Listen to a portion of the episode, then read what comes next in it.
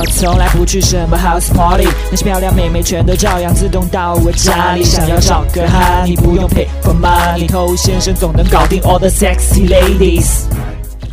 什么都不会，就只会把妹。欢迎收听《把妹宝典》，我是HOTTOU先生。有很多兄弟他们撩妹最后失败，是因为他们在一开头的时候就连成功的门边都没有摸到，莫名其妙的就成了朋友，莫名其妙的就成了备胎。那你一旦被贴上了这个标签之后呢，你想要翻身确实不容易。来，我们看一下很多兄弟是如何走到这一步的呢？有很大一类是他自己就长得像个朋友，非常的客气，非常的礼貌，不敢越雷池半步，小心翼翼，唯唯诺诺。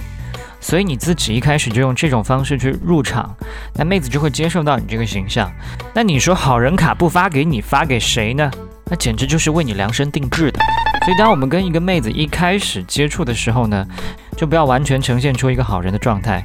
我总结了一下，大多数有两种状态，一种状态呢，就是我们刚才说的这种纯朋友的状态。那还有一种状态呢，就是旗帜鲜明的要去追一个妹子、告白一个妹子的状态。实际上这是两个极端，一个极端呢就是永远做朋友，另外一个极端呢就是上来就被拒绝。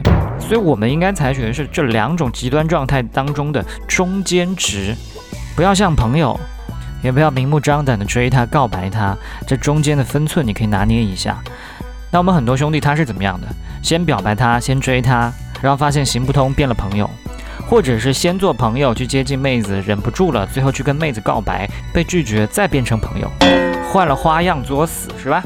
当妹子跟你说我们先从朋友做起的时候，有些哥们儿误以为这是另一种机会，先做朋友再做恋人，听起来这么的合理，但实际上这句话翻译一下是什么意思呢？就是说我现在对你没有什么感觉，但是我又不舍得放了你，那就看你表现吧，先做个备胎吧。希望大家永远都不要听到这句话。你正在收听的是最走心最走肾的撩妹节目《把妹宝典》，添加微信公众号 KUAIBAMEI， 关注我们，参加内部课，学习不可告人的撩妹套路。内部客服微信 HOTTOU。OK， 欢迎在节目之外去添加我们的微信公众号。想学习不可告人的内部课程的话呢，去添加微信号。那你现在已经成了这样的一个备胎，那想要搞定妹子呢，是不太容易的一件事。那你阶段性的目标呢，应该是改变她对你的固有印象。正是因为你之前种种的行为，让她看你的方式、对待你的方式都已经成了一种习惯，所以你尽量的跟你过去在她心目当中形成的那个印象的你划清一个界限，变得稍微有些不一样。比如说，不要再像以前用力的讨好她，她需要帮忙的时候你就屁颠屁颠的去了，因为你觉得这是接近她的好机会。但这种机会接近了没有意义，只会进一步的固化她对你的印象。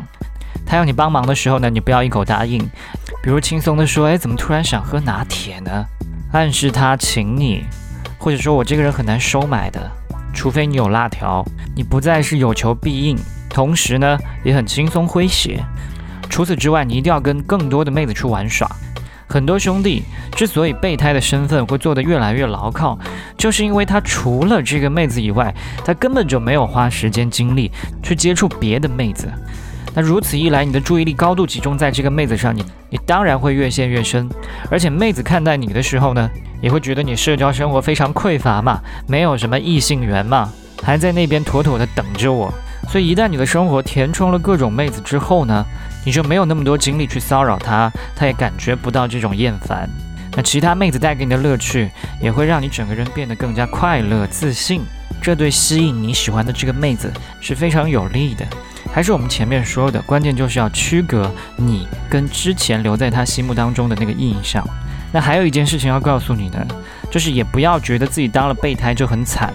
我们不妨反过来想，你现在当了他的备胎，是因为你只有他一个选择。